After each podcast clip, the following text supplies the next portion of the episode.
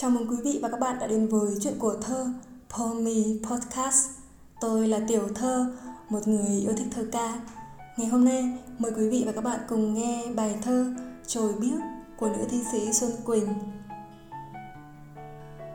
Trồi biếc Dưới hai hàng cây, tay ấm trong tay, cùng anh sóng bước, nắng đùa mái tóc, trồi biếc trên cây, lá vàng bay bay như ngàn cánh bướm, lá vàng rụng xuống, cho đất thêm màu, có mất đi đâu, nhựa lên trồi biếc.